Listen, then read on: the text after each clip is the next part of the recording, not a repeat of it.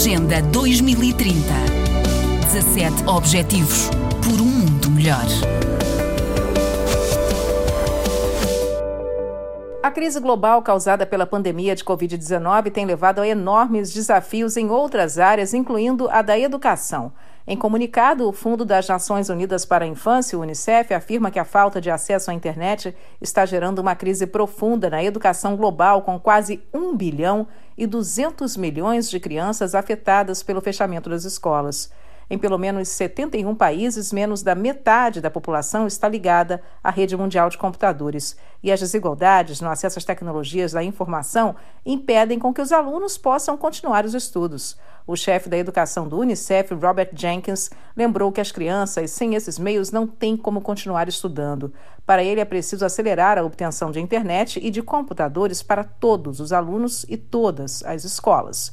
Jenkins afirmou que antes mesmo da pandemia já existia uma crise na educação. O que a Covid-19 fez foi realçar essas divisões e torná-las mais acentuadas.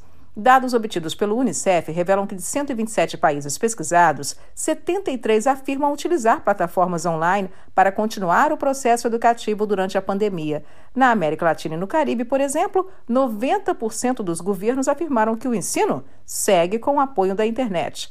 Já na maioria do continente africano, menos de 25% dos países estão conectados à internet. E segundo o Unicef, crianças que utilizam ferramentas online têm melhor desempenho na leitura do que os alunos sem acesso à rede mundial. A TV foi apontada por 75% dos governos como o principal meio para a educação à distância.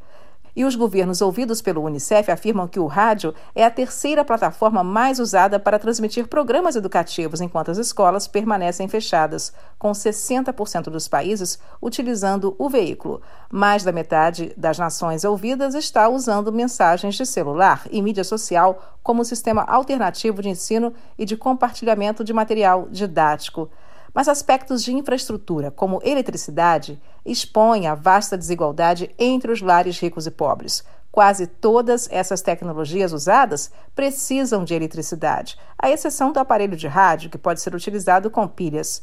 Em países pobres, apenas 65% tinham acesso à eletricidade.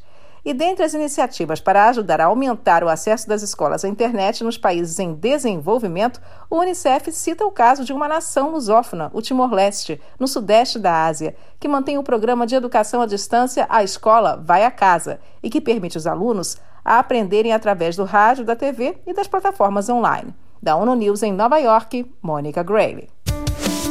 Agenda 2030 17 Objetivos por um mundo melhor.